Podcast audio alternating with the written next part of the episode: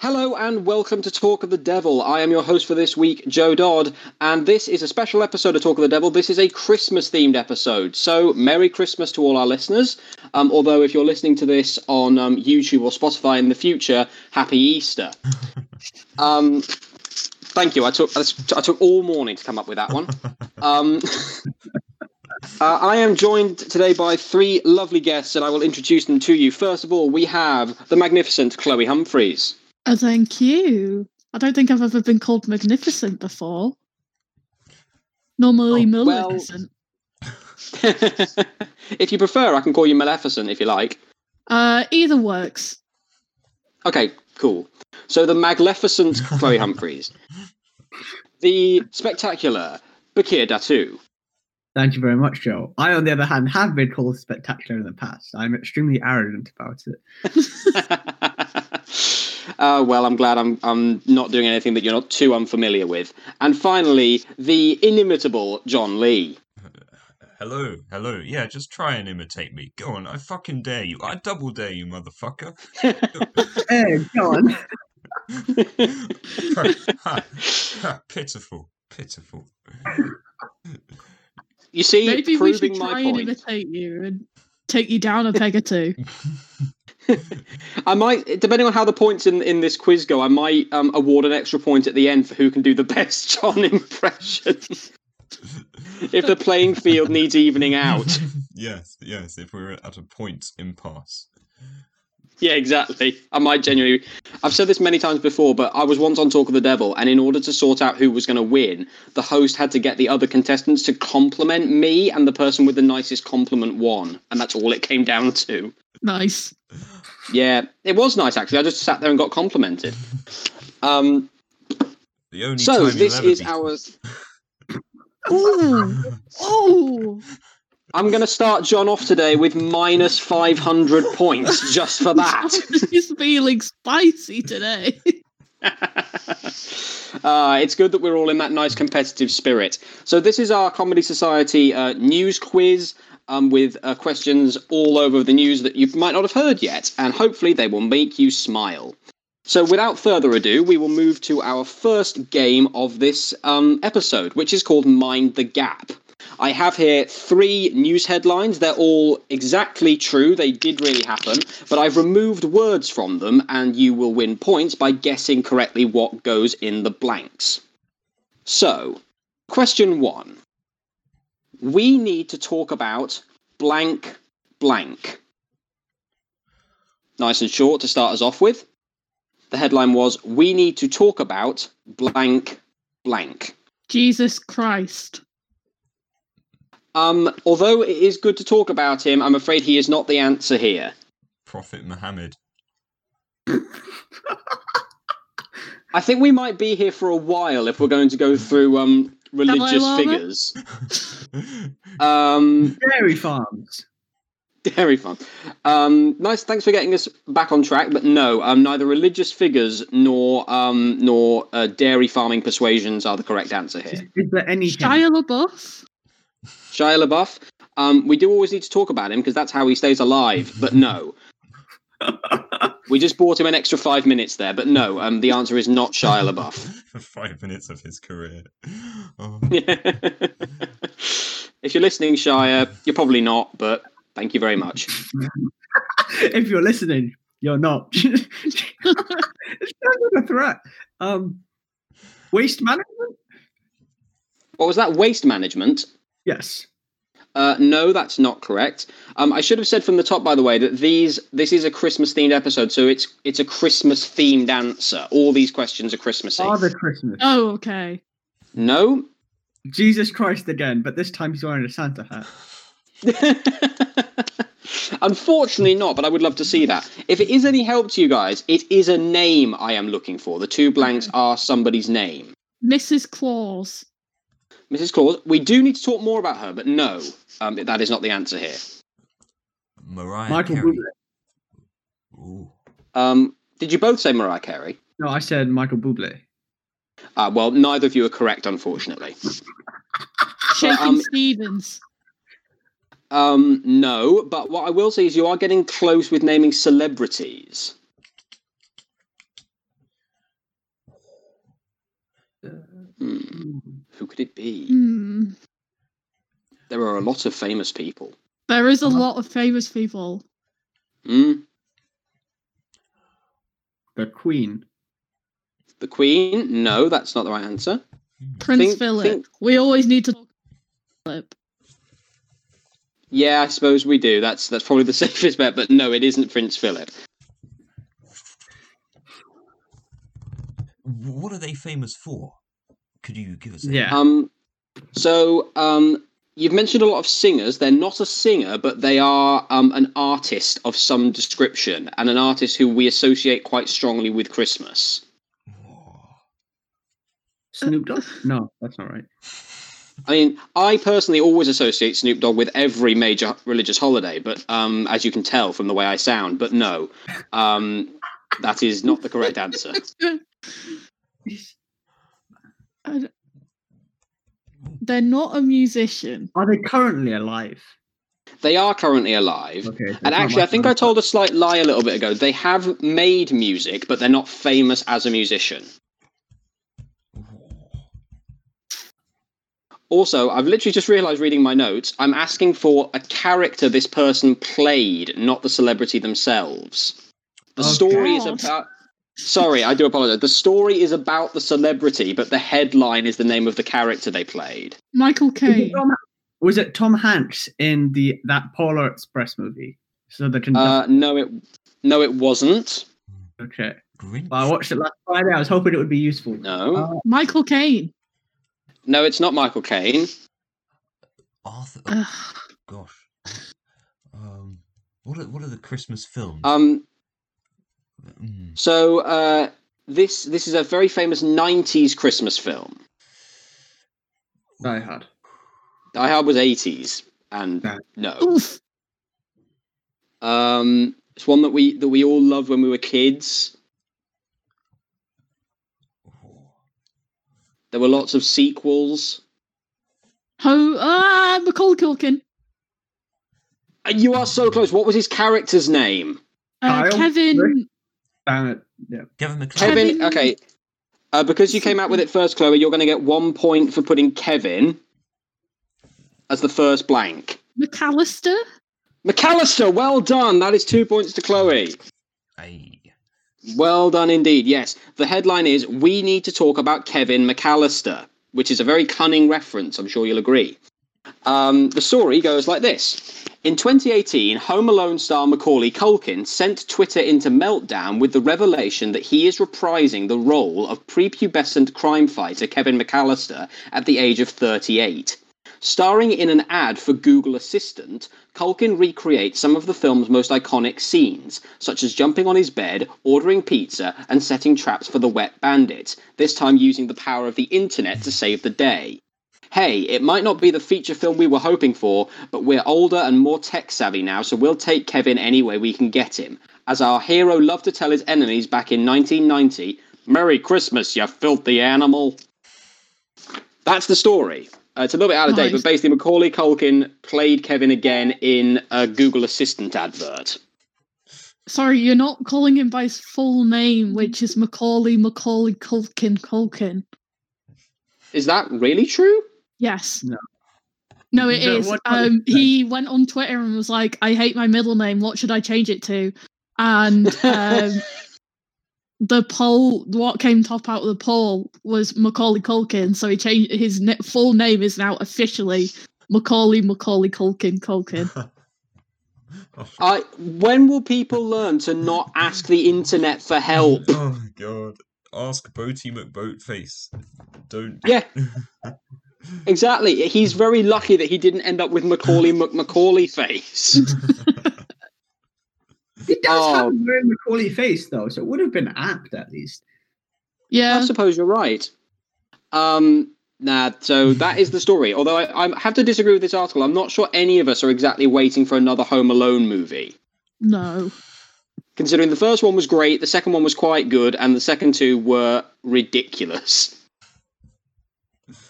Oh wow. Have, have you guys even watched past the first one or the second one? I haven't seen uh, anything after two.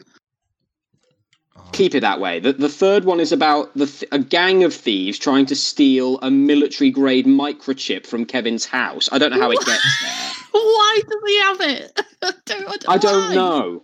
And then the the fourth one, I believe, basically predicates on the fact that Kevin lives in a super super high tech house and basically uses the house to fight the bad guys instead of building stuff. So, yeah, like- I don't think like any of us will wait Like for that. Batman. Yeah, like Batman, and as as I've said, that is not a Home Alone movie we want at all. It indeed it is indeed not the Home Alone movie we deserve, and not the Home Alone movie we need. It kind of Thank you very reminds- much. Kind of sounds like the Star Wars prequels in a way. Like they're they're kind of kind of ridiculous, and so I kind of I'm I'm kind of intrigued. I kind of want to watch them now. These these the the, the third and fourth. But- Yeah, they're, they're movies like the one like the Star Wars prequels. You, you should watch them as like a bad film social. Mm, Hmm. mm. Which you know, when when we can like meet up again properly, we should do that one Christmas as a society. We should watch those terrible Home Alone movies. Hell yeah! I'm down. Yeah, I'm down. Something that gets procedurally worse as it as time goes on. Oh, uh, humanity. No, Yeah, people. like so Uh. indeed, like so many things. Merry Christmas, everybody. So well done, Chloe. There's two points to you on that. Uh, so we'll move on to our next story with blanks in the title. So, Alabama sheriff's blank Christmas tree draws blank. White. One more time. Alabama sheriff's blank Christmas tree draws blank. And I'll tell you now, the answer is not it's a blank Christmas tree. Could it be draws criticism?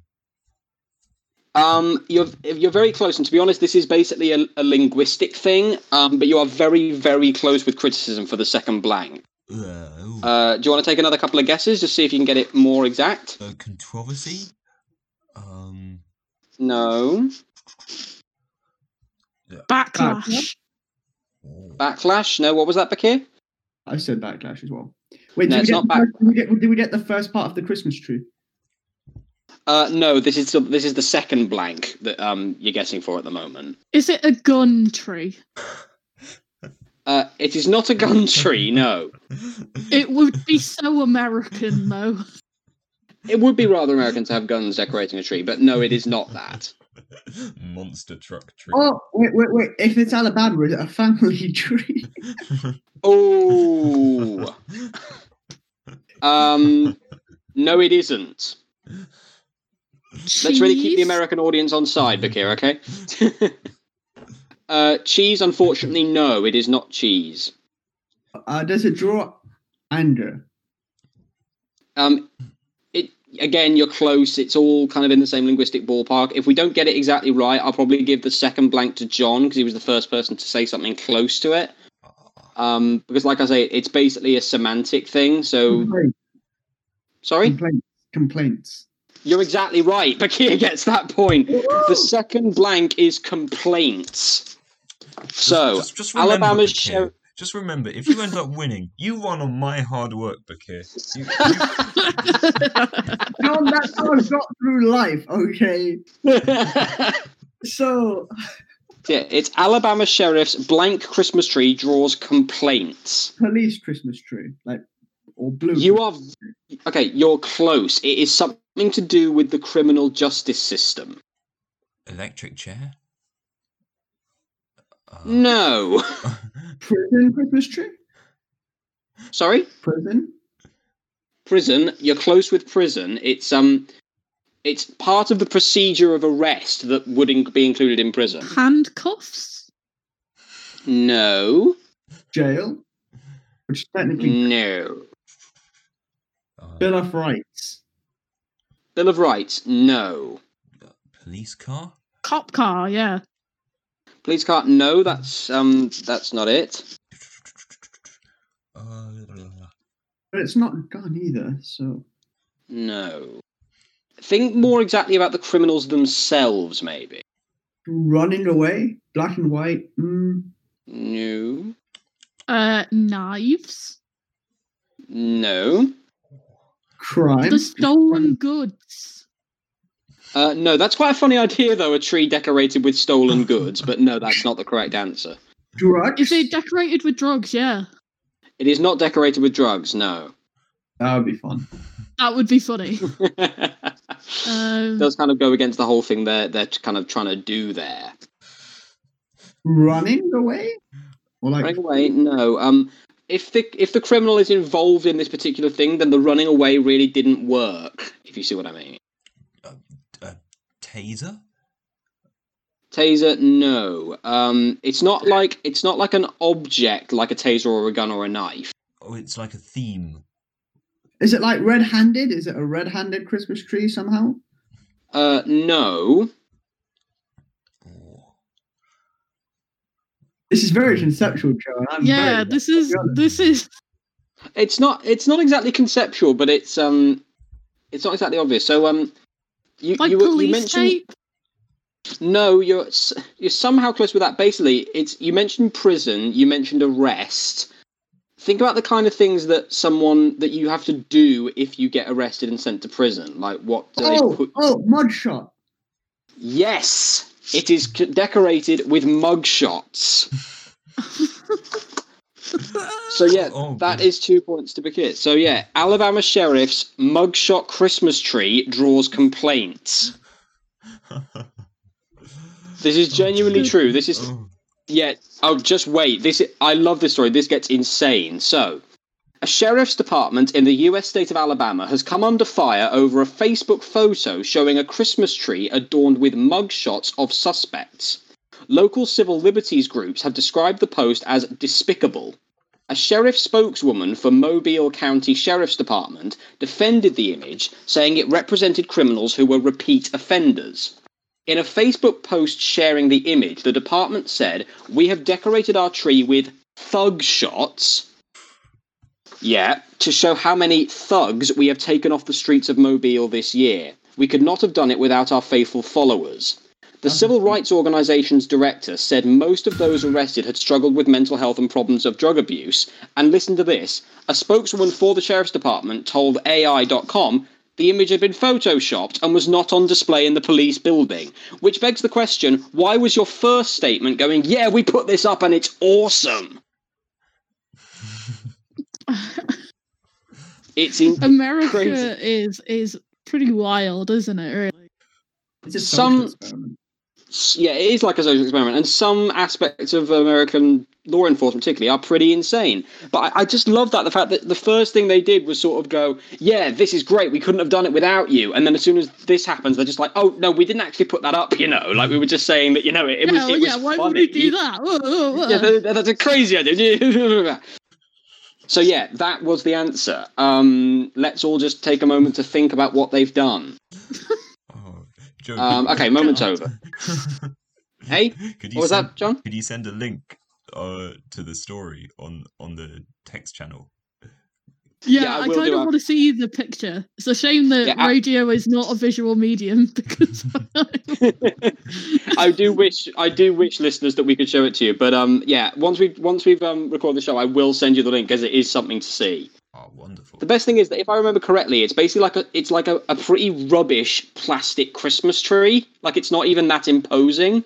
that's what I was imagining. To be honest, I wasn't imagining like a real tree. I was imagining something like plasticky looking and really horrible. yeah. I was imagining like a fully decorated Christmas tree with just some mugshots thrown on like baubles.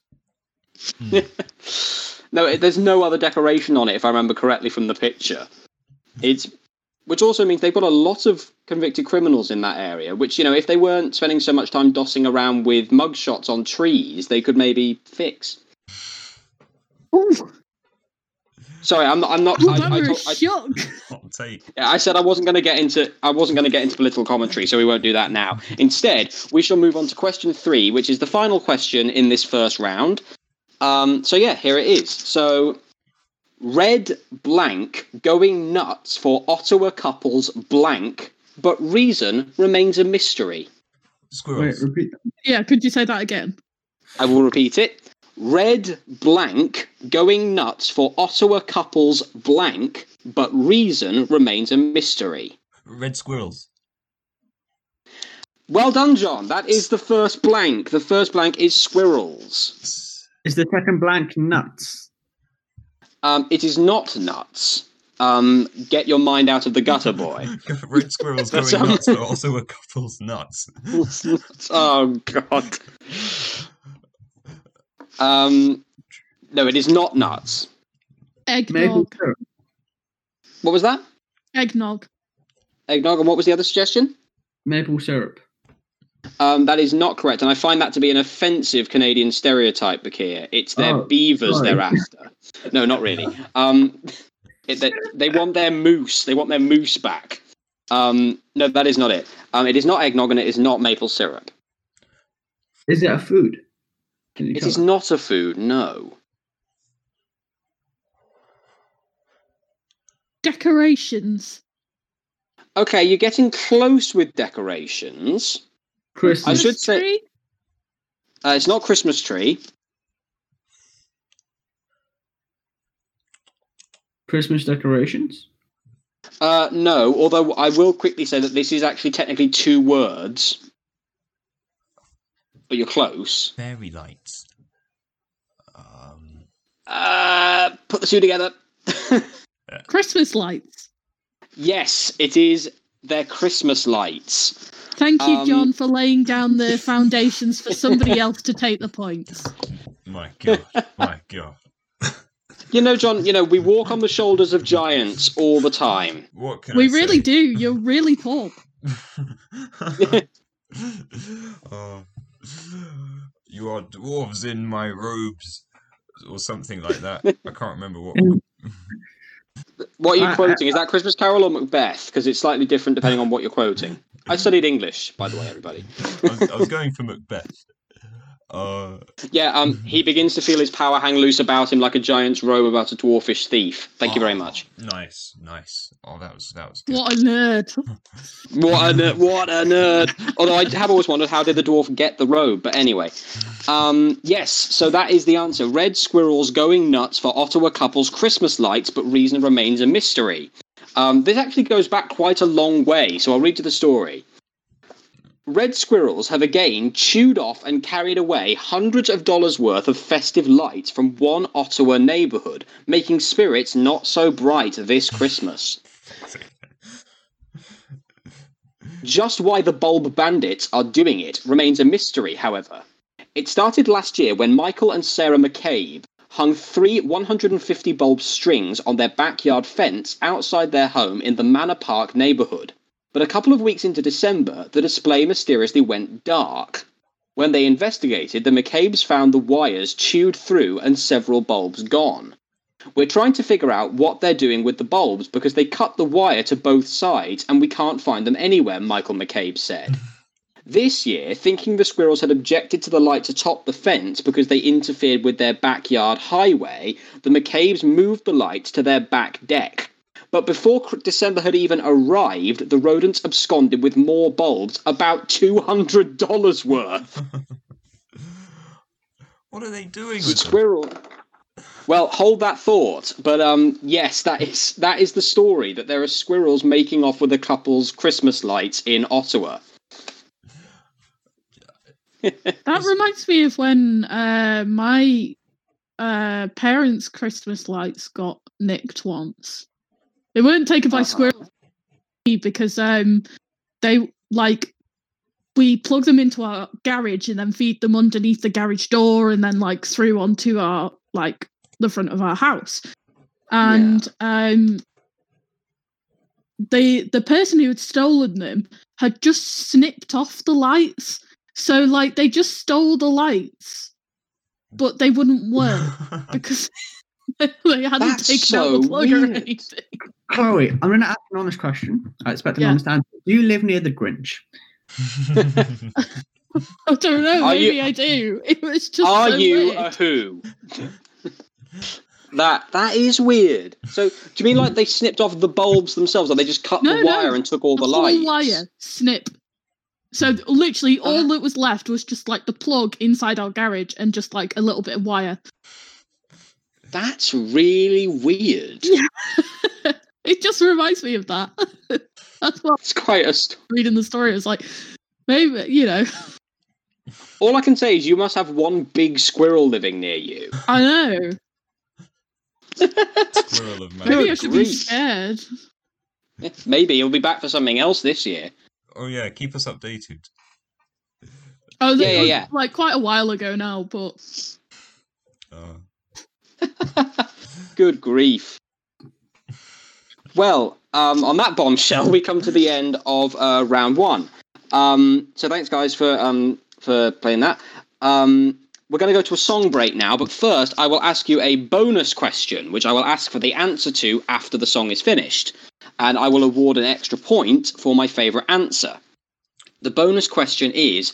Why do you think the squirrels are stealing the Christmas lights? That's why I didn't want us to start talking about it because oh, because we need the answers after the song break. So yeah, why do you think the squirrels are stealing the Christmas lights? And I will give the the point to the answer I like best. Um, so we're about to go into a song break now. Um, for those who haven't listened before, or indeed haven't played before, um, each song break in this episode is a clue to an overarching news story um, that I'm going to reveal at the end of the episode, unless someone guesses what it is first. So the clue might be in the title of the song, the artist, the lyrics, anything like that. And there's going to be three song breaks, one after each round. And after each song break, I'll ask if you've managed to guess what the surprise news story is. And if you manage to do that before the end, um, I will give you an extra point. So that's how that's going to work. So one more time, your bonus question is why do you think the squirrels are stealing the Christmas lights? And now we will move to the song break, and the song is "Surprise, Surprise" by Bruce Springsteen. oh, Joe just you know pushing his fanboyism onto us once again. Oh, Absolutely, yeah. I never said. Although I should say this is a cover. Someone else wrote this. I don't know who originally wrote it. oh well. Anyway, here we go. Brilliant.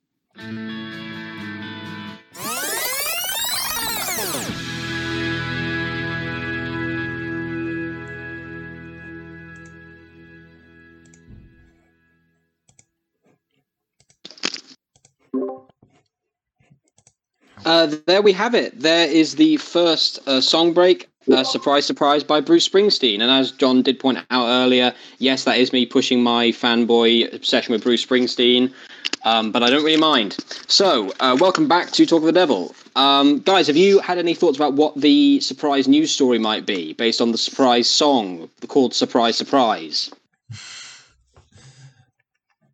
Ah, no idea. I was thinking Okay. Cilla Black, but uh, she's dead. yeah, the surprise is Cilla Black is Surprise, alive. surprise, Cilla Bla- Black has uh, risen from the dead. yeah, no. When I was looking for this for this song, I did find out that Cilla Black did a version of it. Sorry, Becky, what was that? I was going to say, I'm assuming it, is it. I'm assuming it's a Christmas related article. It is a Christmas related article, yes. Assuming it's a Christmas surprise of sorts. Very good guess. Thank you. Um, thank you. I'm putting everything together like Sherlock Yeah, exactly. in in my mind bungalow. Your mind bungalow. Are you planning an extension anytime soon? That sounded Oh. really rude. I didn't realise that how rude that sounded. The planning permission keeps getting rejected. oh. oh dear. She's not Sorry. Wrong. Mine counts as an absolute pain, but it's not important. Fantastic. Okay, before we move into the next round, I would like to get the answers to your bonus question. So the best, the bonus question was, why do you think the squirrels in Ottawa are stealing the Christmas lights? Um, let's go to Chloe first. What do you think? So I I think it's part of um, a much uh, larger issue in the area, which is the uh, Canadian uh, rat mob, and I believe that the the squirrels have been put up to it by the the rat mob to uh, flood the illegal bulb market uh, and send prices right down uh, so that the rats can control the market of illegal bulb distributions amongst rodents much better. Um, so in reality, the squirrels are, are not the ones to blame here. Um, I feel like the rat mob are the ones really to be chasing down. Mm. I'm not the uh, legal representative of the squirrels in any way.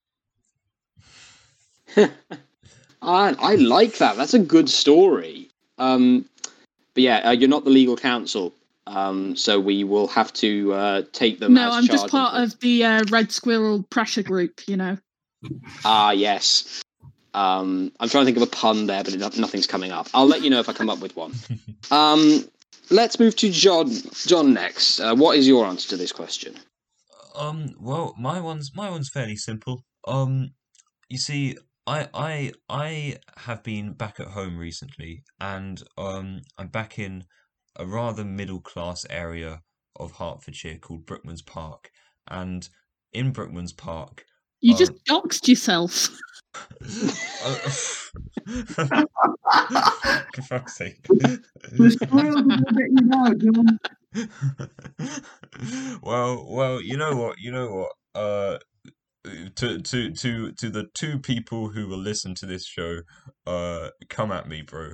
Uh, like, uh, but but yeah, but yeah. Um, uh, I hope you, I hope you get. I hope when you when you send your your hate mail, I hope you get the address wrong and you send it to somebody else in Brookmans Park because, quite frankly, Brookmans Park is uh, a rather snobby sort of place.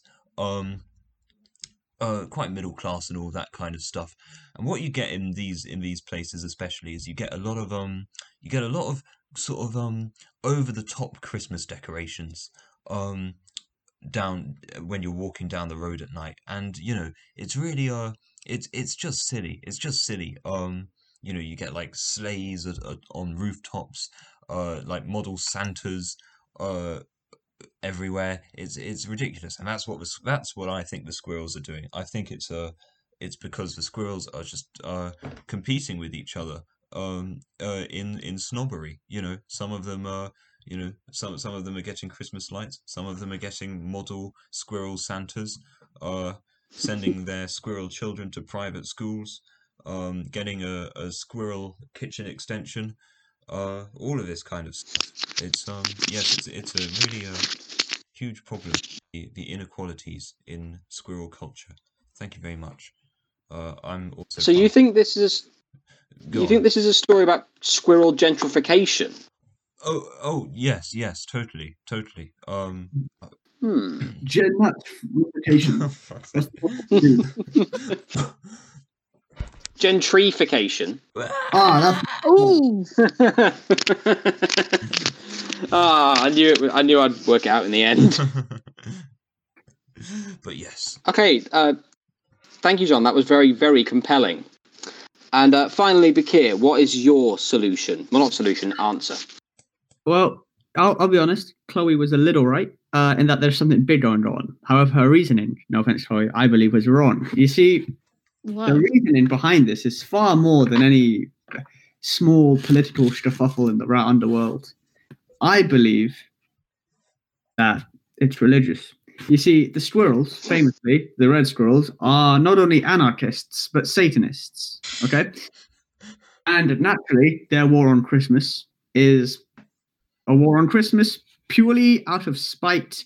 Because for and, and and here's the thing, you're thinking, okay, so they're they're Satanists, so they hate Christmas because they like Satan. No, they actually don't really mind.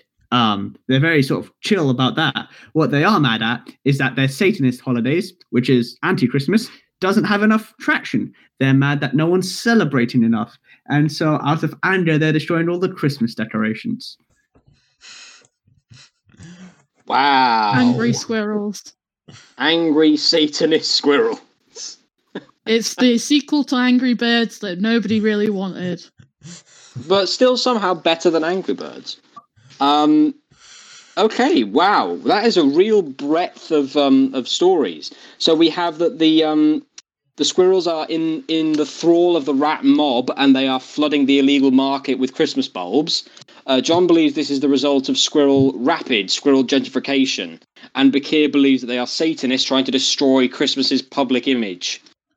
Um, those are all really good, and I would take any of them. However, simply for the image of red squirrels as Satanists, I'm going to give the point to Bakir. I can't do that. I just realised Uh, I yeah. can like red squirrels in like communist squirrels and how they're anti-capitalist. yeah, did I mention these are grey squirrels? They're just being called red squirrels because they're doing all this theft. Um, I feel like I'm treading on eggshells here, and I'm not quite sure why, but I'd better move off the thin ice. Um, so thank you guys; those were all really great stories. Um, I will give you a quick points update. So Chloe and Bakir are now tied at three points, and John has one real point. But for all the work he's done getting the others to where they are, he's also winning spiritually. I think that's very important. We all understand that. Thank you. Um, okay, so we will now move on to our second round of the game, which is called It's Funny Because It's True. I have three um, news headlines here with a little bit of a story. So I'll read you the headline and I'll read you the story. And then you guys have to decide if you think that this is a real news story that really happened or something that I made up myself. Um, so yeah, that's how it works. So, question number one Man attends Christmas parade dressed as Satan after Santa typo. Oh, for God's sake. After a Vancouver Island newspaper accidentally advertised opportunities for pictures with Satan during a weekend Christmas parade in 2019, one man decided to dress up as the Red Man himself.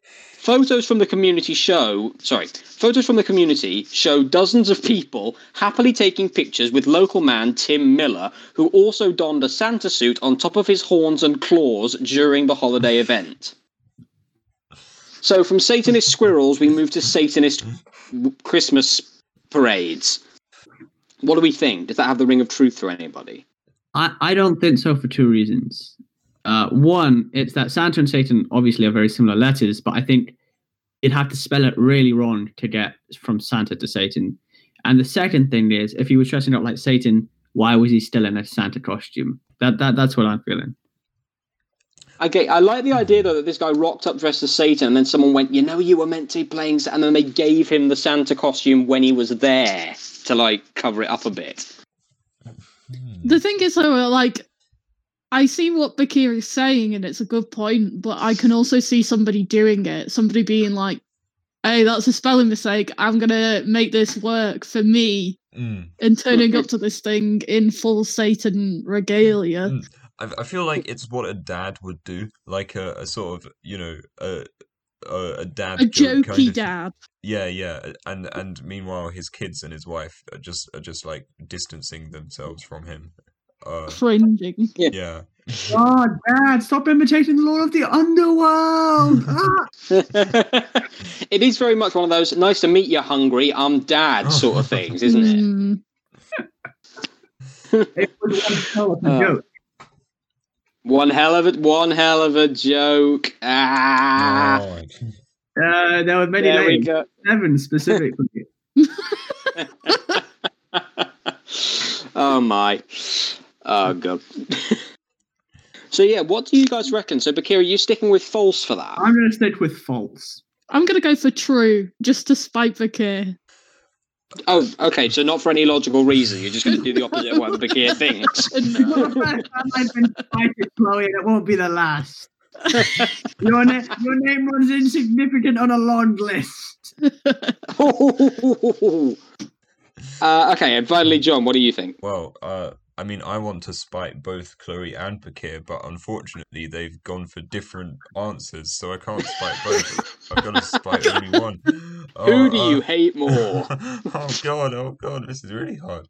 Well, well, um, oh god, well, I mean, tallying up all of the all of the injustices I've suffered at the hands of both of them, um, um, um, well, well, well, Bakir, Bakir. See, the thing is, Chloe, um, uh, gave gave gave me a tip off about the uh Jackbox sale, the humble bundle um deal, which gave me lots of money off the new Jackbox game, which was very cool. But Hmm. Bakir, uh, very kindly uh gave the treasurer's approval for the society purchase of the Jackbox game. So actually, you know, uh, both of them have done something something nice for me. Um. Oh gosh. Oh, this is this. Is, Um, you What do you genuinely think it is, John? um, what? Put, apply logic and reason to this game? No. what are you crazy? Um, blah, blah, blah. I'm well. Okay, okay. I'm just, I'm just gonna, I'm gonna have to go. I'm actually, I actually am going to apply lo- logic and reason to it. Um, because you're right. I can't figure out which of you two I hate more. Uh, so we are all friends in the Lancaster University Comedy Institute. Just want to make that very clear. John, what do you think? I think it's true because of the dad joke thing. Okay, so we have two truths and a false. And I can tell you that John and Chloe are right. This is a true story. No! no! Damn it! Yeah, no, you, yeah. So, yes, they both got that question uh, right. Um, so, moving on to. Brilliant fool. Don't worry, there's still two more chances. Um, so, question number two Rudolph breaking and entering. An eight year old from Norfolk has been causing quite a stir in the run up to Christmas since last year. On Christmas morning 2019, the Royce family from Cromer woke to find an upstairs window of their house smashed inwards, blowing an icy wind through the house. The police were called, but when not a single item was found to have been stolen, their young son began insisting that Father Christmas's famous red-nosed reindeer, Rudolph, had kicked the glass by mistake when the man in red made his landing on the Royce's roof. A year may have passed, but the boy's conviction has not faded.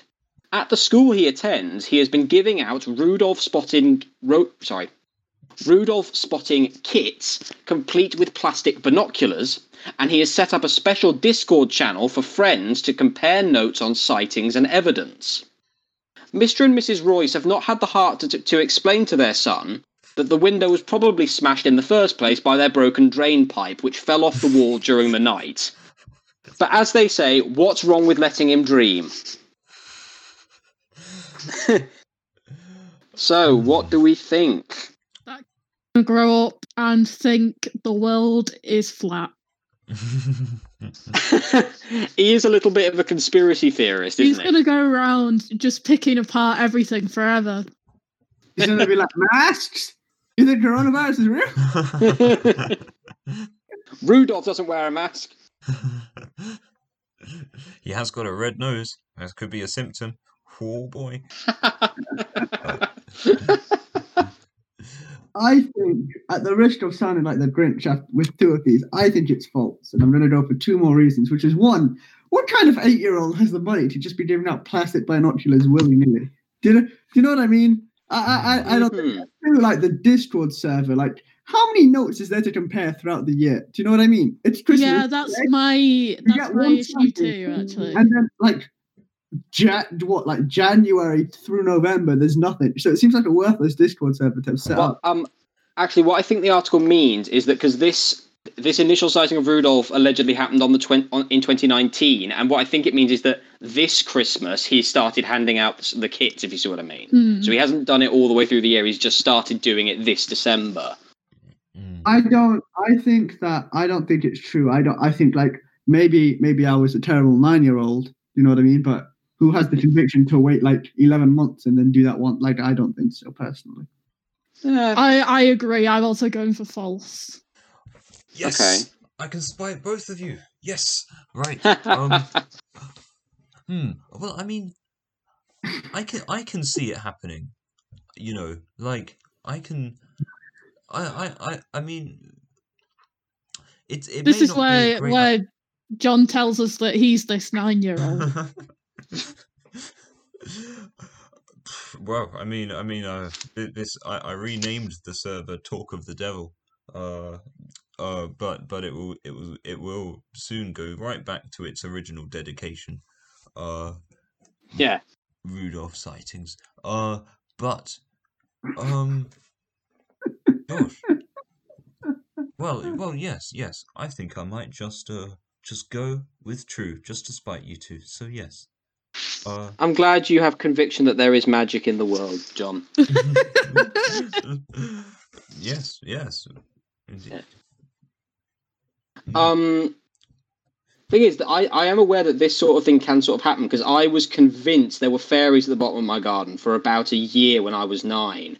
And I would leave letters for them and stuff. And they would get answered until I found out that my, my friend from next door had been infiltrating our garden when we were out and leaving res- replies for me.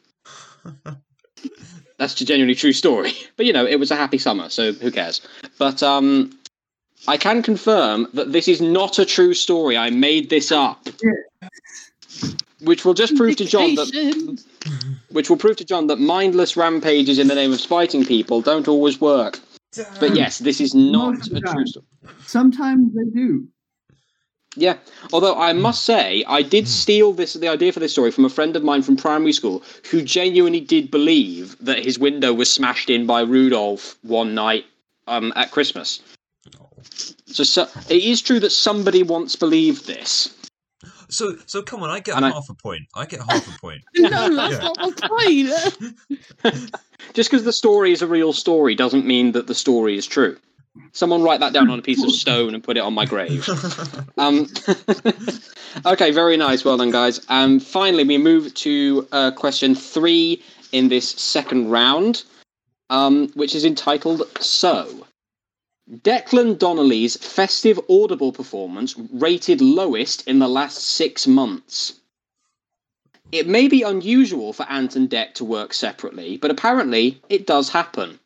But for one of them, Declan Donnelly, or Dec, his latest solo effort has left a lot to be desired. Donnelly announced on Instagram in mid November that audiobook provider Audible would be releasing his reading of the beloved Dickens classic A Christmas Carol in time for Christmas. However, the initial ratings have not been rosy, with the recording being Audible's lowest rated audiobook of the last six months.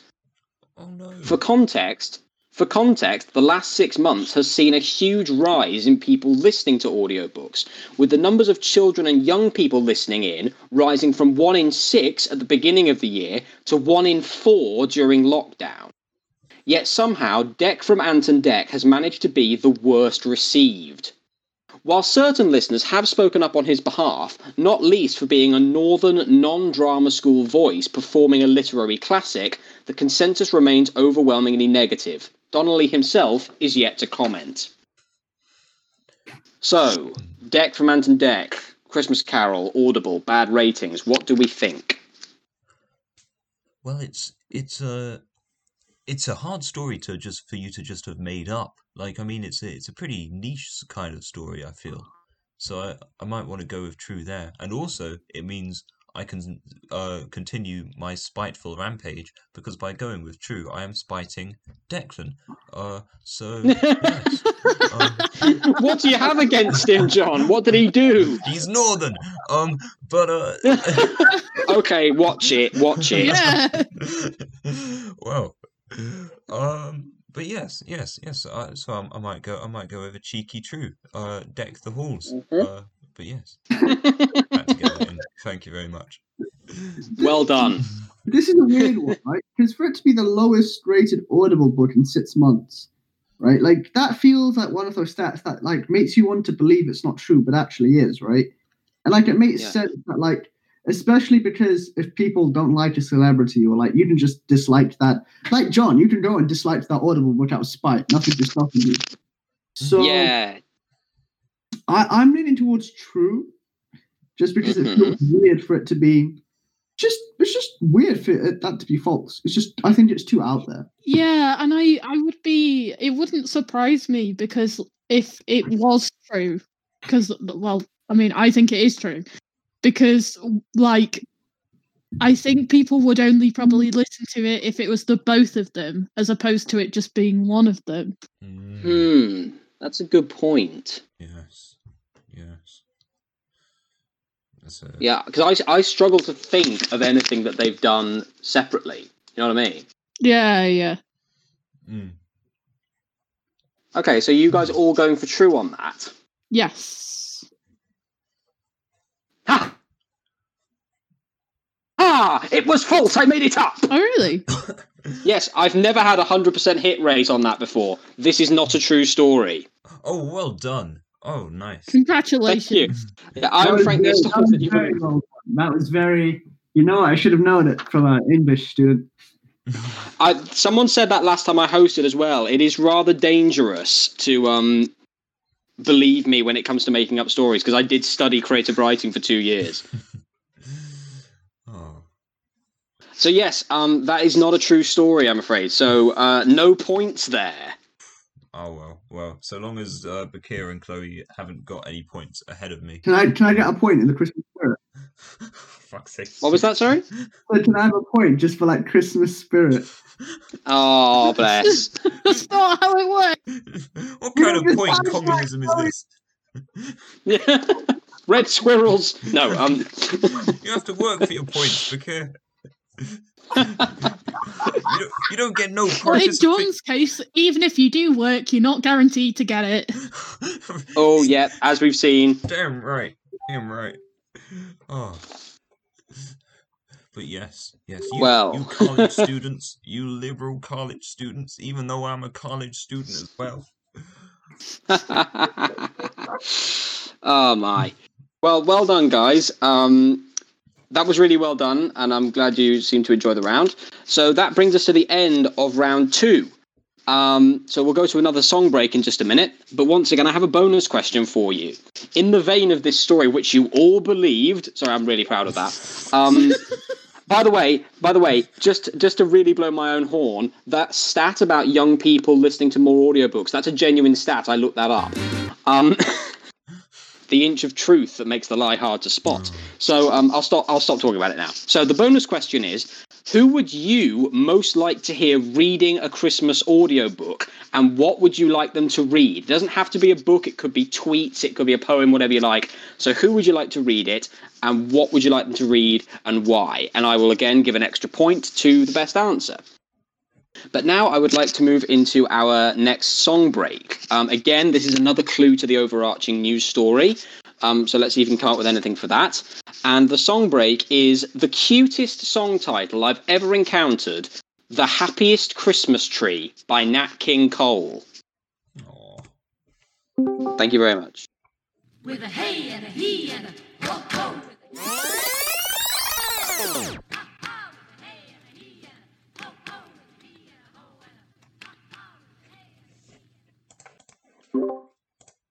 That was So a bit short and sweet there. Um, but yeah, isn't that an adorable song? Hmm. Um, can I be honest and say I went to the loo? You can if that's the truth, but don't worry, I'll come to you last for your bonus question. So um, yeah, sorry so about. I didn't um, hear it. It might be ever, but I went to the loo. I'm very sorry. That's all right. Um, play it again. No, that's fine. Um, basically, all you need to know is called "The Happiest Christmas Tree," and it's a very cute song about a very happy Christmas tree who's very happy to be a Christmas tree. Hmm. I hope that answers all your questions. Yes, thank you. Good. So, um, welcome back, everybody, to Talk of the Devil. Um, that was the last. That was the most recent song break. That was "The Happiest Christmas Tree" by Nat King Cole. Once again, the cutest song ever. And um, before the break, I asked you a bonus question, which is: Who would you most like to hear read a Christmas audiobook, and what would you like them to read? Um, so we did you last last time, Bakir. So can you go first? Tell us what you came up with. Absolutely. So, who would I like to read something? You don't want. So, so here's my thing. I don't want someone who is good at. I want someone who's good at reading books to read badly. So I'm thinking Jim Carrey, but he has to have a very hoarse voice, right? And so I'm thinking maybe like he has to get smoke a pack of cigarettes and get punched in the throat, right, before the recording. Uh, and what would I like him to read? I would like him to read A Christmas Carol, much like Dec, purely because I want to see how the ratings would go. That's it. I'm just I'm just curious. I think it'd be good for the next talk of the devil. I I see it. Yeah. Have you seen his Christmas Carol movie? I haven't actually. it's a I don't like it. But um yeah, he has basically what's funny about it is that because it was a motion capture film where it was all CGI, um he plays like a third of the characters. Okay. So he plays Scrooge and he plays like half the ghosts. So he has actually done Christmas Carol already, but it would be interesting to hear him read an audio book. You're absolutely right. Uh, next up, let's go to John. Who would you like to hear read, and what would you like them to read for you? Um, well, I thought to myself, uh, I would like to hear the autobiography of Liam Gallagher. Um, because I, I thought to myself, you know, uh, the story of Oasis, uh, that they, they, um, they're, they're an interesting rock band. Uh, very, Famous, famously, a Christmas tale as well. um, shush, it was a short song, and I couldn't think of anything better. Uh, yeah, I do apologise. It was quite a short song. Uh, yeah, yeah, yeah, yeah, exactly. Uh, well, no, don't, don't, don't, don't worry. Um, but, but, but, so, uh, the autobiography of Liam Gallagher, sure. Um, maybe it can be Christmas themed. I don't know, Chloe. I don't know.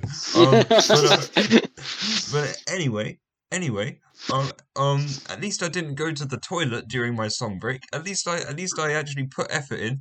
Uh, but anyway, anyway, You've done nothing else this game, John, than put effort in. Damn right I do. Damn right I do. And have I got anything to show for it? No. Oh god. Um. We got a little bit. anyway, anyway, anyway. So the autobiography of Liam Gallagher. Um. Hear the story of Oasis. Um. You know the turmoils, the troubles, the controversies. And who would I like to read it? Noel Gallagher. I think that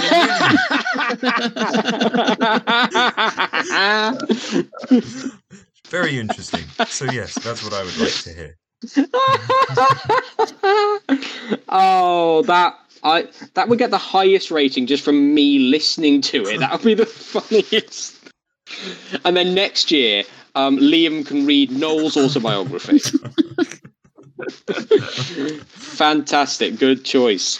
And finally, Chloe, have you um, had time to come up with something? Yes, I have. Um, now we all know the story of Rudolph the Red-Nosed Reindeer, and we know early on uh, in Rudolph's tale that he gets bullied and teased about his appearance. Now, in spite, like in just in um, to complement that, I would love to hear Samuel L. Jackson's rendition of Rudolph the Red-Nosed Reindeer, mainly because I want to see how he would deal with the bullying and the criticism that Rudolph receives. Say what That's- again? and and and Do I am- look like a bitch? I am the righteous man, and it shall rain down upon thee. Oh, have you guys ever heard "Go the fuck to sleep"? Yeah, I've heard of it. Yeah, Yeah, it it's it has to be heard to be believed. It really does. Um, look, that's a good set of um suggestions, guys. Um, however, while it may not be the most Christmassy item on the list, just for how hilarious it would be, I'm going to give the point to the Oasis mashup from John. I think that is a brilliant idea, there you go. and I want to see that happen. Oh, thank It's paying off. It's paying off. It's beginning. Oh yes. No, I love that. So, um, before we move into our third and final full round, um, I will give you a quick read out of the points. So, Chloe is in the lead now on five points. many thanks. Thanks to my hard work and everyone else's. Ah, bless you. Um, Bakir is in second with four points. Thank you. Thank you very much. Yes. And John is um, bringing up the rear with three points. So it's actually really close. Um, so if that effort keeps paying off, John, who knows? Thank you. Um, uh, did I forget to ask, by the way, what if anyone's got an answer to the overarching news story from the last two songs? And be like John and give and give someone else the step ladder to reach the answer. Oh, uh, does anybody have an answer for it? no, It's Christmas. Yes, it is. Um, okay. I even got a point for that. I was going to flip my desk. I was going to be like, I could have said that. Any of us could have said that. Well, um, yes, basically, it is a Christmas themed story, and it, wouldn't it be funny though if if my report was literally yeah the overarching news story it's Christmas soon. It's almost like going the overarching news story today is Sunday. but again, you know, if you're listening, you know, in the future on YouTube or Spotify, then um, it's not Sunday; it's whatever day it is with you. Um, okay, thanks, guys. So we're going to move into our last full round. Um, for this, I have developed a quiz, a sorry, a Christmas quiz, which I'm calling "Thank God It's Christmas." Um, thank Nice. you. I Um, do love Freddie. Mercury. There. Um, that this is what Freddie Mercury died for. Me doing This is what he wanted. Yep, that's what Freddie always wanted. He told me so I'm. I'm taking this opportunity to implement this like I always do. My family knew Freddie Mercury's family back in Zanzibar. Like my grandmom was friends with his mom. That's so cool. Yeah, I, That yeah, is an incredible story. yeah. Apparently, uh, amazing. there are some like uncles from my mosque who are back from there who used to play with him as a kid. Apparently, That's he was like Wow. apparently he was not that interested in like marbles, from what I've heard. But that's a really weird thing to say. But yeah, That's an incredible story, though. yeah, that's I know it's great. Wow. Wow. Amazing. So I've seen cool. his house. I've seen the house where he was born in Zanzibar. But Oh yeah, Freddie Freddie Mercury. That's- yeah, yeah, exactly. But yeah, so from those humble origins through knowing loads of Bakir's family, we've now come to me bastardizing his Christmas special for this game. So yes, this is basically just a straightforward Christmas quiz. Um, we'll ask each question and then do the answer, so there's no need for you to write anything down. Um, so let's just go for this. So, question one: Who was the first U.S. president to put up a Christmas tree in the White House? These are your potential answers. A. Abraham Lincoln, who was president from 1861 to 1865. B. Grover Cleveland, who had two terms of, as president from 1885 to 1897. Or C. William H. Taft, who was president from 1909 to 1913. Just Uh, I'm realised going I've to go put them in Taft. date order. Okay, uh, Chloe's going to go with Taft. Any particular reason? Um. Uh. No. Okay, just a gut instinct. That's fair enough. Sometimes a gut instinct is I'd all you rather need. be honest. okay, um, John and Bakir, do you have an answer? I'm. Do you want me to read them again? I know Chris. I know. Uh, I mean, John. Do you want him to read them again? Uh, uh, no, I, I don't need them again. But if you do, So I know trees became popular in the UK. I think in like the 17th century. I know they came from Germany. Oh. Um, I'm just wondering when that could have went over to the UK, over to the US. I think Abraham Lincoln is too early, but I also feel like Taft is. I feel like Taft is right. I do, but I also feel like it's a red herring. I don't know. What, what do you think, John? Well, I didn't even know there was a, a President Taft. Uh, I didn't know that. Uh, I, He's a bit of an obscure one, yeah. Hmm. But yes, there, there, to be fair, there are lots of presidents that I haven't heard of.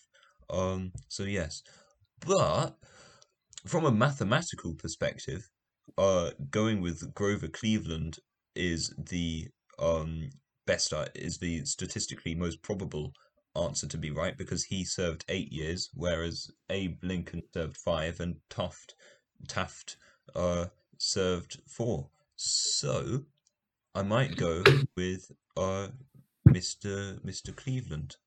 Uh, Okay. Um, yeah, Lincoln was going to do eight, but um, he went on holiday and never came back. Yeah. Uh, I something mean, just he got in the saved way up all his... his holiday, didn't he, over the previous, you know, over his like term. So Yeah, that's true. He did. Uh, so- I, heard, I heard. I heard he went to the theatre and it was a mind blowing experience. Mind blowing, yeah. That is really bad. Um, very good, though. Um, okay, and Bakir, have you settled on anything? I'm gonna go for Taft, but not because I believe it's correct. I'm gonna go for Taft because if I'm wrong, then so is Chloe, and I can live with that. this is this is the most. This is such a... yeah, the most. This is so weird. Yeah. yeah. this is not very Christmassy. No, it's not. wait, wait, remember, remember. Be the Grinch is also a Christmas character. Okay, yes. it's not. Yes. That's not. Yeah, and and apparently Satan as well. So Yeah, Yeah. yeah. if you're open-minded enough. Well, um, I can confirm that the correct answer to question one is C. It was Taft. He was the first president to have a tree in the White House. Nice. and I see I can live with that. So great. okay, well done. So, um, moving on to question two. Excuse me. Anyone else want to get it out? Yeah, just get it all out, your sister. Cough the corner away. so, in 1988, Bruce Willis starred as John McClane in the iconic Christmas film Die Hard. Yes, it is a Christmas film. However, because Die Hard was based on the novel sequel to a film called The Detective, the studio was contractually obligated to offer the role to the star of that film first. So the question is who was that actor? A. Bruce Lee, even though he died in 1973. B. Frank Sinatra, even though he was in his 70s. Or C. Arnold Schwarzenegger, even though he was making another movie at the time. So does that make sense to everybody? Because it's a bit Yes. confusing. Yeah. What do we think? do we know when, we, when do we do we know when the, the detective came out? The detective is nine, late 1960s, So Sinatra would have been fifty years old. Ish, right? around there. Yeah. I I don't know what- still think it's it's Sinatra though. Yeah, I think Sinatra. Schwarzenegger would have been too young Yeah. to, who- to have been that actor. Mm, yeah. Oh wait, no, wait, no, because Bruce Lee. If Bruce Lee was in, if it was in the sixties, then oh, but he wouldn't be. Bruce Lee was still alive in the 60s. Yeah, yeah. So he would have been, and I know he did play some detective roles. I don't. Ooh, did he play the? De- was he the star of the detective though? I don't think so. That's yeah. Well, he must have been I- though in order to be offered the role, right? Well, yeah, because I know I know there's a whole thing about, for example, him being a Chinese actor and he wasn't offered like any real lead roles for a really long time. Uh, so in the sixties, I'm gonna go with Sinatra. Yeah, I'm going with Sinatra too. Go on, John. Okay. Fight us oh god. Well, well, your logic. or don't fight them. or don't. Yeah. your logic is very, very sound. But, but, uh, I'm, I'm in, I'm in the um position where which Tristan uh was once in, where he said, "I'm so far behind on points. The only way I can possibly catch up is by going with something different." Um, so I'm gonna throw caution to the winds, and I'm gonna say, well, I'm torn. I can either say, I can either say that this 1969 film, The Detective, starred Arnie Schwarzenegger. Um, even though Arnie was probably about seven at the time, maybe you know I could be right. Maybe Arnie was a child prodigy. Uh, you never know. Um, He's only been speaking German in the movie too, which would have been wild. Yeah.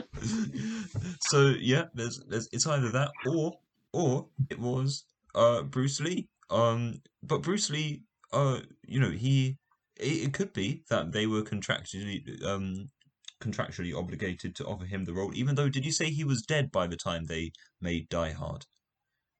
Yeah, he was dead, but you know, yeah. Hmm. So the story could be that Yes, they he was dead. Hmm, they posthumously uh gave him a ceremonial offering of the role, and then uh you know they just said, well, um, uh after after a, moment's silence had passed after after they offered him the role at his tombstone, they uh you know after a minute's silence in which no no godly voice had said yes I'll take it uh they they, they just go oh we'll take that as a no then uh okay um, so I um, love how it was a bunch of like East End little men who were making Die Hard. Um, excuse me, Mr. Lee. Um, are you interested in taking this role? And when he said no, they're like, oh, all right, then that's fine. on, your, on your own head be it okay okay Right, um, so, what do you think? so yeah um i'm gonna i'm gonna go i'm gonna go with uh mr lee uh yeah let's uh let's see let's see if the if the That's if my family will um will yeah. uh, It does. protect It does sound like nepotism. well well, yes, indeed. Christmas is a time for Un- family. Uh, well, unfortunately, unfortunately, in this case, family's not coming to the rescue because the correct answer is Frank Sinatra. Yeah. I was about to say that logic of Tristan's doesn't really sound like logic at all, but oh well. Um, yeah, no, they were contractually obligated to offer Sinatra the role, even though he was way too old for it.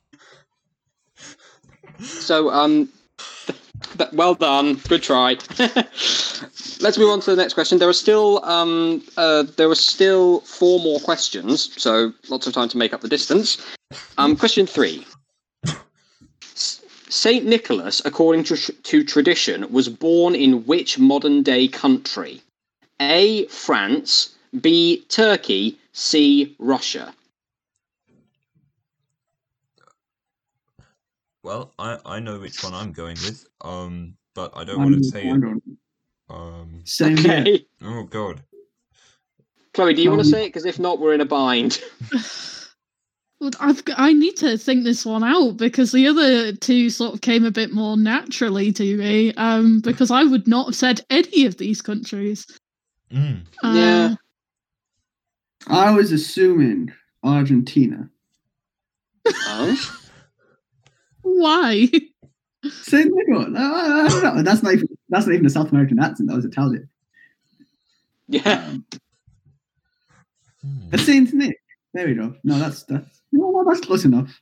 That's close Well, enough. there is, South America isn't on these this list, so I don't know why you're still trying to do the accent. Well, well, Joe. Well, I'll we'll, we'll wait for Chloe patiently. What? He, he wasn't. Incidentally, I, I must say he wasn't born to South American parents in one of these countries, so he still wouldn't have had a South American. don't In that. Show fairness, me I don't. I dare you. I've got a good feeling that he did that he that he um he wasn't. So does anyone want to volunteer this information? Or do you want me to give you the answer and then you can tell me if you were right or not?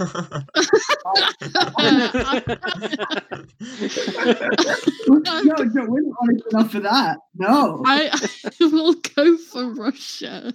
Okay, I'm from Turkey. Hmm. Turkey? Okay. Well, I'm I'm gonna go with um I'm actually beginning to think I might not go with Russia after all. I'm thinking I might go with France. Uh I've yes, I've had a change of heart. Uh so yes. You going with France? I yes, I am. Hmm. And spiting both Chloe and Bakir uh at once. So it's it's, it's it's it's a double whammy.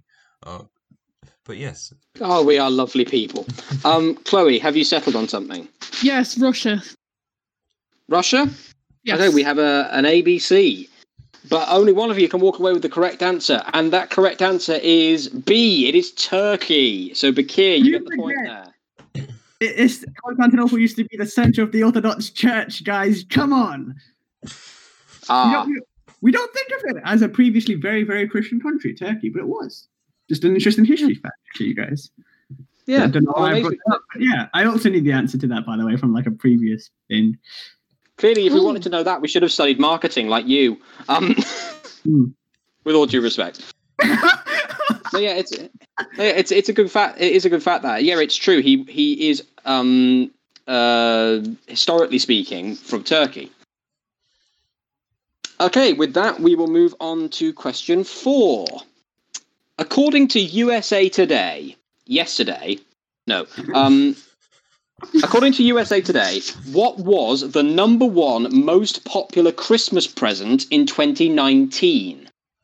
A. Apple AirPods. B. Instant cooking pots. Or C. Robot vacuum cleaners. What what's Do you want the options again? By most popular, do we mean most like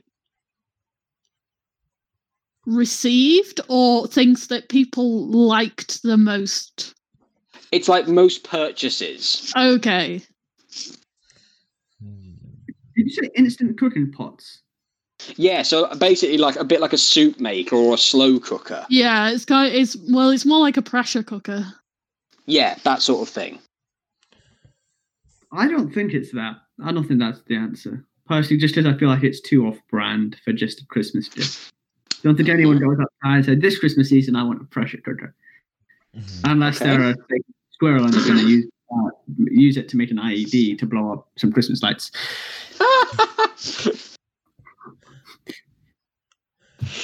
oh dear. What was the third option, Joe? Robot vacuum cleaners like Roombas. See, I might lean towards them because I feel like AirPods are a bit expensive to have been the most popular Christmas present. Um, Hmm. so Hmm. yeah, and then I agree with Bakir about the pressure cooker thing. Um, Uh, Satan the scrolls will You use see, it to blow. It, it was a pressure cooker. I'm going to go for pressure cooker because I feel like it's it is the type of thing that you would receive for Christmas, Mm. and they are re- they are quite popular in the US. Why am I I'm gonna- always first to be like, yes, this is my answer? I'm going to go for AirPods. Okay, we've got another ABC. hmm. And once again, the point goes to Bakir. It Yeah! was Apple Wow. AirPods. Although it might interest you to know that, um, so the answers were Apple AirPods, instant cooking pots, robot vacuum cleaners. They were the, they were the top three most popular in that order. Interesting. Ah. Do you reckon? Yeah, so Do you reckon people put the pots on the vacuum cleaners? I don't know why they would, but I feel like you can. Yeah, give I it a go, see what happens. um, there was a YouTube sketch I saw once where the it was a competition where um these people had put um a, bal- a, lo- a load of balloons with their faces on them in a little pen, and they released a Roomba covered in knives, and whoever's balloons got popped the most was the winner. Um, okay, moving on to question five, the penultimate question. Um, after their death, which famous British author's estate published the messages sent between their children and Santa in a book called The Father Christmas Letters? A. Roald Dahl, B. Enid Blyton, or C. J.R.R. Tolkien? That's a good one. I I feel like Roald Dahl makes sense. You know, children. Yeah, he has a children lot of kids. I feel like unless well, although Santa does has does have elves, and I know Tolkien's a fan. He's a fan. He has elves. He likes elves. I think he'd like Lord of the Rings if he watched it. yeah, I'm sure he would. Gosh. I mean, I mean, uh, Noddy looks a bit like an elf, and Enid Blyton Mhm. uh, might favour fa- Father Christmas for that reason. But um, hmm. I might, I might. I feel like Roald Dahl. What I think is, what I've heard, word on on the street is that actually Roald Dahl wasn't a very nice man. Um, so like, I wonder if he would have done that. Um, but then again, maybe maybe he would have. Uh, maybe maybe uh, yes. Um, I am not confirming my answer first because I don't want somebody else to steal my logic. Oh, Okay. So, gosh. what are you thinking, John?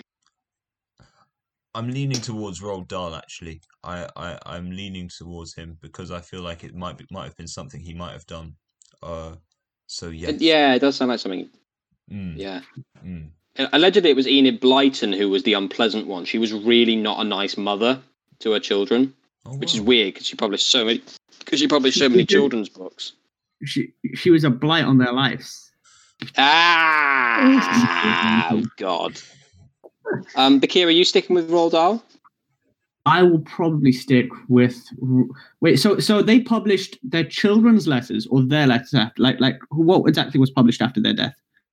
So that what was published after the death was the letters that Father Christmas sent to the children. Ah. Right, so on their behalf, okay.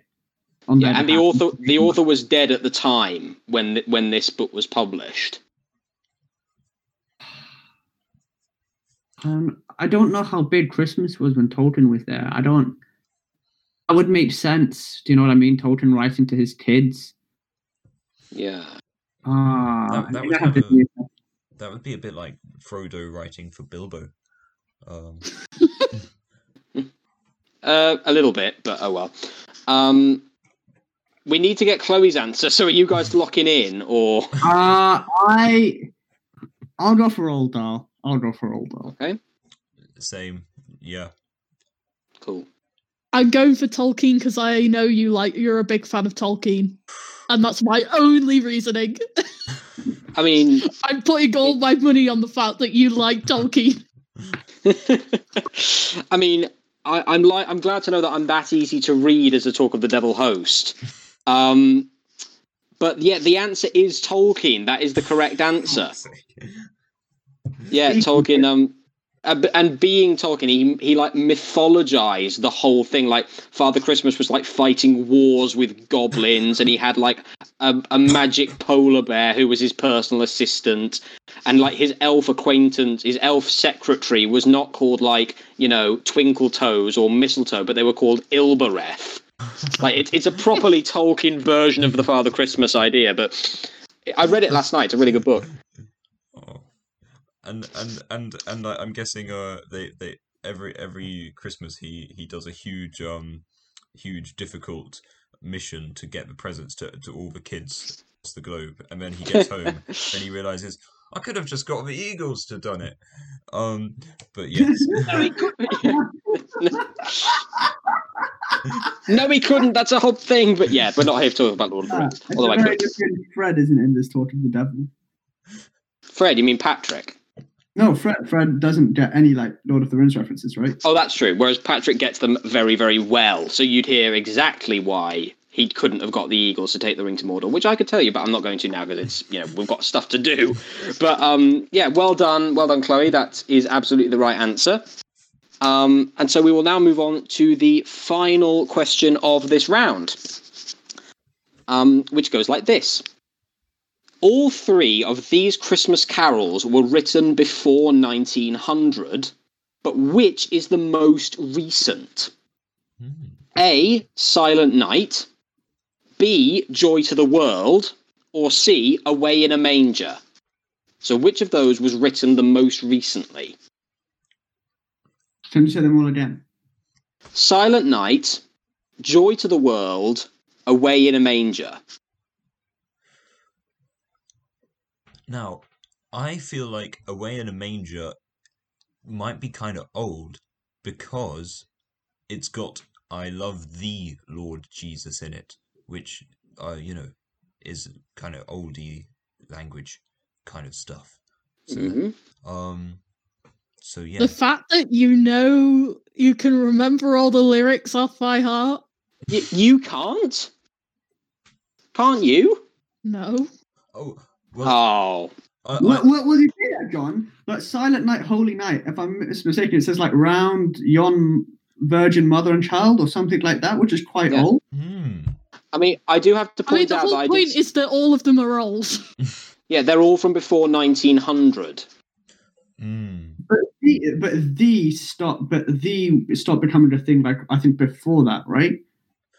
Maybe. Yeah, but it doesn't necessarily mean that it had a fallen out of usage and b wasn't still like popular in a literary sense. Mm. Perhaps, Florian, or perhaps you are trying to deceive me. Who Oh, I'm. I'm just playing no, you're right. You're right. the you're right. devil's advocate. Oh, What- When we did the whole Satan guy, why did we not reference the fact that it was talking to the devil? I mean, yeah, fair enough. That that's kind of my fault because I I found the story, but um, yeah. So what what do you reckon? What do you think is the old is the most recent? Sorry. Ooh, well, joy. I think it. I think it's joy to the world. Mm. I also think it's Joy to the World. Okay. John. Yes, yes, I do too. And also, also, I would like to, I would like to just uh, take this opportunity to briefly reminisce about a missed talk of the devil pun. Um, in in which case, uh, in in um, it was it was the first ever episode of Talk of the Devil, uh, virtually done. Um, which was the collaboration between Lucy and the York Comedy Society, and um, uh, Oh yeah. we we were just um Joe I think left the the voice call very briefly. And um uh the the rest of us were talking oh I wonder when Joe's coming back. Is is is Joe on his way? Oh should I message Joe? Then Joe mm-hmm. came back into the chat. And I've n- I've never felt worse about missing the opportunity to go oh speak of the devil. There he is. Oh, ah. I I can't believe you still think about that. You're just there. It's it's one of those things, you know. Most mm. people, you know, before they go to sleep, they struggle with thoughts of, you know, oh, I did something so silly all those years back, or that was so embarrassing. And John's just there, like, I missed an opportunity to do a fun. exactly I mean, how, John, how about we set those demons to rest? I'll leave the chat for a minute now and pop back in and you can do it. sure thing sure thing Okay, I'm leaving. oh god that Oh, where where's gone? Yeah, I know, I know. Gosh, uh, well, let's let's talk about him now. Well, what a what a guy, am I right? Yeah, I know. Look at him hosting. Talk of the I'm Devil. back. Oh, talk Ah, of the devil. Talking the devil. Ah! John, I can't believe- Wow, I never saw that coming. Me neither, Although I cannot believe, Vicky, you stole John's thunder like that. motherfucker. I, hey, guys, hold on, hold on. I have to go attend to something. Do you say? For, for that bouquet. oh yeah, Where- stealing your thunder. Gosh, I can't believe that everybody keeps leaving. Why do we sing? Sorry, I'm, I'm back now. Speak of the devil. Here he is. Ah! Brilliant. Now I think the listeners have had quite enough of that. Thank you very much. But yes, I'm glad we were able to set those demons to bed, John. Uh, so you're all going with to- Joy to the World as the. We're all going with Joy to the World. Well, I can confirm that the oldest carol in this list is Silent Night, um, at which was written in 1818. Oh wow, Also, the most covered Christmas song of all time. it's a it's an absolute banger. To be quite honest with Yeah. you, However, the most recent tune is Away in a Manger, which was written in 1887. Ooh. Yeah, so Joy to the World is actually in Joy to the World is in the middle. Joy to the World was written in 1836. So unfortunately, none of you get points there. We we go down as a team. Yeah. Um, okay, well done, guys. Um, thanks for doing that. And we are now going to move into our last song break. We're almost to the end of the episode, which I'm sure you're all delighted to hear. So, um, what's going to happen now is I'll give you one more bonus question and one more song clue. Um, when we come back after the song break, I'll get your bonus question answers, um, tot up the points, and then we'll have a final go at the overarching story. Um, if one of you gets it, extra point. If none of you get it, I'll just tell you what it is. Um, so, your bonus question for this round What is your favourite piece of Christmas trivia? So, you'll have the song to think Night. about it. I'm afraid this song is quite short, but don't worry, I've put in a fail safe for that. So, after the song break, tell me your favourite piece of Christmas trivia, and the one that I think is the most interesting will win the point. However, you get an extra point if you've made it up and I believed it. Oh. Wait, can can can you repeat that, Joe? Sorry. So, what's your favourite piece of Christmas trivia? When I hit and when you feed them back to me at the end of the song, I will pick the one that I think is the most interesting, and that person will win a point. However, if it's a made up fact and I believed it, that person wins an extra point. Very good. Make sense? Cool. All good. Okay, so get your thinking caps on, and we'll move into our final song break. And because this is the Christmas episode, I thought it only right for the last song break to be the theme song from the Koala Brothers.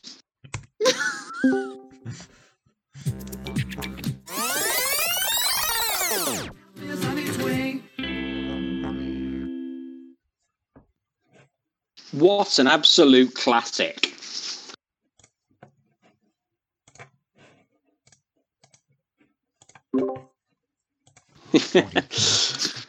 Welcome back, everybody. So, um, I think you can all agree that was incredibly on message there. Yes. Yep, absolutely. Um, the Koala Brothers, what a great show that was back in the day. Um, uh, just give here a minute back to join us again. Um, I am the Koala back. Brothers. Ah, you are back. Talk of the Uh, great. Ah, so it- this will forever be known as the day that John finally exercised his demons. Um, okay, thanks, guys. So, um, before we move to the overarching uh, story, I would like to take your um, bonus question answers. So, again, can I have your favourite pieces of Christmas trivia? And I think the only person who hasn't gone first yet is John. So, John, can I have your favourite Christmas fact, please? Uh, you can. Uh, and here it is. Now, uh, there is often the talk of, um, uh, oh, we're gonna have a white Christmas this year. Oh, this, that, this, that, and the other. Um, now, but, um, interestingly enough, uh, to be a white Christmas, there is actually an official sort of clarification, uh, uh, an, an official, um, standard that must be met for the Christmas to be clarified as classified as white. And there so that's a a certain amount of snow that needs to fall. Um and in in which time um time frame. And that is for a, a Christmas to, to be a white Christmas, a single snowflake must be observed to fall in the 24 hours of Christmas Day. Uh, at some so at some point from midnight uh, on the 24th to midnight on the 25th, uh, it must be observed to fall on the rooftop of the Met Office HQ in London. That is uh, the amount of snow that needs to fall. So yes, there you go. Uh, Just one snowflake. Just uh yes, I'm having just one uh just just one uh pampered uh university student must fall on the Ah. hey. um, ah, well done. But yes Yeah, um, I'm really fighting the temptation to go really because you might have made that up, but I do really like the sound of that. And again, it's also the sort of thing that I can absolutely believe. But um, okay, nice one, John. Uh, let's move to Chloe. I think uh, you're the only one who hasn't gone second. So, Okie what is your fact slash fiction? So, um, when Christmas crackers were first introduced, uh, they didn't have little jokes or um, facts inside them. Uh, in fact, uh, people would actually write their own little messages and then put them inside into like the pre-made crackers. So people would actually use this to like uh, communicate with people, like to send them little messages, like little private notes. Um, and they could actually become quite scandalous because people would obviously like say, I think you're very attractive, or like that in equivalent late 1800s and early 1900s language. Um, so they became quite scandalous to the point where people were actually starting to like uh, move away from putting notes in themselves, and uh, people who were making them were received pressure to start putting their own notes in so people wouldn't be tempted to do it themselves. how Wow. gosh Again, the sort of thing I can absolutely imagine Victorian society doing. Mr. Darcy, cool. Mr. Darcy compli- complimented Lady Anne on her choice of dress. oh, oh, no. Which is rather embarrassing because the message was meant for Lady Elizabeth, but Oh, unfortunately no. she she lost the cracker.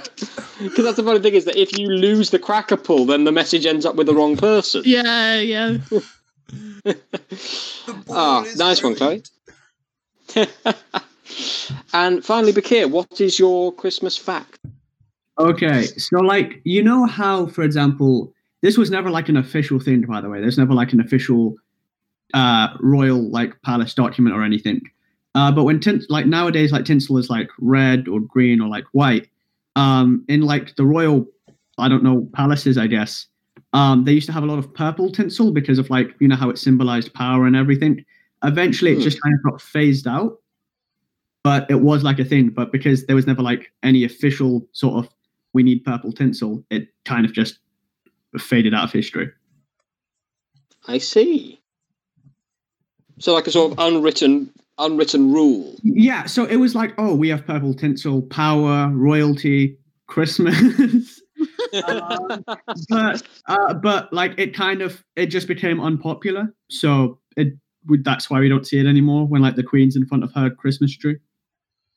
Ah. Or maybe the back wall is just covered in it, but we're not allowed to see it because we're dirty peasants. What else are they hiding from us?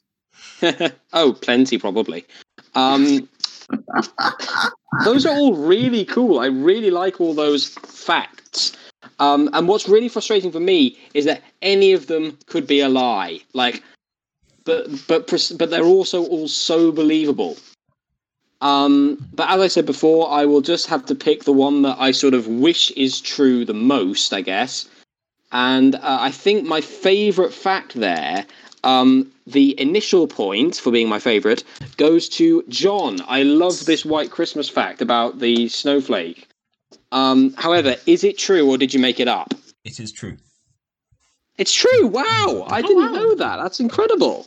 Hey, Although at the same time, like it's such it's such a London thing to do because you know everything is in London. All the importance of so like the Met Office just went, "We'll be the ones to decide when it's a white Christmas." Thank you. oh yes, indeed. That's that's.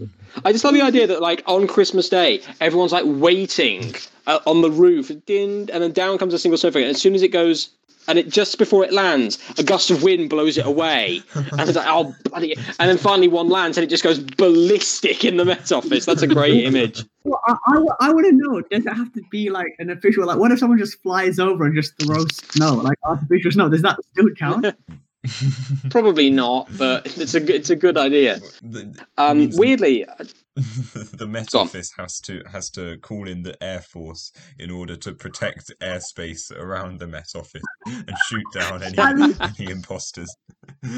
if airspace amount around, like, do you reckon there's just like a Met helicopter just making sure no one does this? Just like a yeah, few- no, they probably do it with drones. They need to keep Oh, this yeah, operation definitely. subtle and undercover. Oh, definitely, yeah. it kind of ties into one of my favorite Christmas facts, which is the reason why we associate snow with Christmas, is, or a big part of the reason why, is Charles Dickens. Hmm. Because Charles Dickens was obsessed with Christmas, he loved it. And when Dickens was a child, um, there were like eight deep snows at Christmas in a row. Um, and so his childhood Christmas memories all involved snow. So all his writing about Christmas involves snow, and that's why we think of Christmas as being snowy. Hmm. When it tends to be more like January that's really cold. Oh, yeah. Yeah, absolutely. Right now it just sort of rains a lot. But anyway, that was a really good little bonus round. Thank you very much, and I loved all of your facts. But yeah, really nice one, John. So basically, we just have one more job to do before we wrap up this episode, and that is the big news story of the week. So, just to remind you, the song breaks were Surprise, Surprise by Bruce Springsteen, The Happiest Christmas Tree by Nat King Cole, and the theme from the Koala Brothers by whoever wrote the theme for the Koala Brothers. So, has anyone guessed what the big news story is? I've no idea, but I'd like to hazard a guess. Okay. Um, I haven't read anything about it, but I'm I'm I've got it in my head that like a Christmas tree farm in like Australia uh discovered that like a family of koalas moved into their plantation and they found them and were like, well now what do we do? Um, okay, what do the others think? I John? too, I too have no idea. But I uh, think it's definitely about a Sorry. sorry. no, go on. No, you, you talk. I, I I should say it's definitely about like a some sort of Christmas tree surprise in Australia. I think like maybe a Christmas tree caught fire or fell in someone's house or like appeared out of nowhere or sort of something like like an actual like oh oh wow sort of surprise. Okay.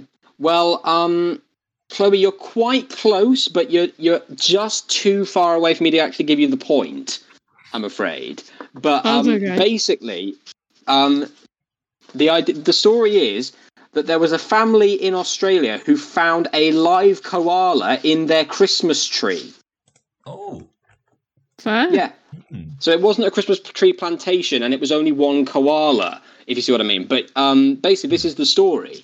Um, this is the story that the McCormicks, a family from Adelaide, came home one day to find a wild koala hiding in their Christmas tree. The family immediately called the Adelaide and Hills Koala Rescue, but the group didn't believe the story at first and thought they were being prank called. Eventually, they decided to believe them and they came and disentangled the koala, who the family had named Daphne, and released her into the nearby bush. So, yeah, that's the story that um, a live koala was discovered in an Australian family Christmas tree. In the spirit of Christmas, Wait, can I have the say- point when anyway? For the spirit of Christmas, can I have Chloe's point taken away? That's not really the spirit of Christmas. You don't get to decide that. Don't gatekeep Christmas. um, That's oh, a very- actually, How are um, you doing the point? This is difficult because, act- hmm, let me think. Um, okay. Because you got the closest, Chloe, I am going to award you the point. Thanks. And the reason for that is because actually you were tied with somebody. No. And I didn't particularly like the idea of having of having to award two winners. So um but yeah, that's the story. So I think we can all agree that would have been rather surprising. yes. What- when, you say, when you say nearby bush, do you mean like nearby like forest, or do you mean just like they chucked them into a bush? And so you just No, uh, chucked him on the curb. Yeah, Get out of my house. No, um no, it, I I mean the wild, the forest. That's Okay. what it's generally referred to it as in Australia, the bush. Oh. So yeah, Such they just It's like hello, emergency services. It's like not on your life, mate. What? Yeah, exactly. We've got a koala in the tree. You'd think it'd be a more commonplace occurrence than it is, but it, apparently it isn't. Hmm. Maybe So yeah, that is lazy. the. Mm, maybe. Who knows? Yes. I mean, it is true. You guys probably know this, but if you, because koala koalas only eat eucalyptus leaves, but if you pick eucalyptus leaves and put them on a plate in front of them, the koala doesn't know what to do with them. They're Just not come on. smart animals. They, they are not very clever. They're adorable, but they are incredibly stupid. Um, wow. That's no way to talk about me. I mean, sorry. Although, in fairness, koalas do have a distinct edge as animals in that nothing really bothers them because they're that sort of, you know, they don't really think about that much. But basically, yeah, so that is the big overarching news story. Um, to be honest, I thought the Koala Brothers theme was going to just give it to you, but apparently not. So, um, but yeah, well done, guys. That brings us to the end of this episode of Talk of the Devil. And I can reveal that in third place is the hardest working man in comedy, John Lee, with four points. God's sake. oh man. Oh, I, I, why, why, my, why do I bother? My, um, I work so hard for my family. My wife has left me. Oh man. Okay, fine. Retrospectively, John wins all of Yes. Oh, no. before, before John goes on a rampage and. Yeah, again. through through Um, just rocks up to a general meeting with and kills everyone. Uh, yeah. Um, in second place, we have Bakir at eight points. Thank you. I will be quietly retiring in my defeat. yeah, don't worry about it. And that means that the winner of this week's Talk of the Devil, with nine points, coming home for Christmas, it's Chloe. Yay. Woo! Well done, well done, well done. Thank you. Uh, yeah, so I'd that, like to that's the- credit my victory to John. Yeah. like that thing where an Academy Award winner shares the award with all the other winners, even though they didn't win it. with all due respect. Okay, so that brings us to the end of Talk of the Devil. It just remains to for me to thank you for listening. Um, I've been your host, uh, Joe, and thank you very much. Have a great Christmas, and we'll see you again. Goodbye. Merry Christmas. Goodbye.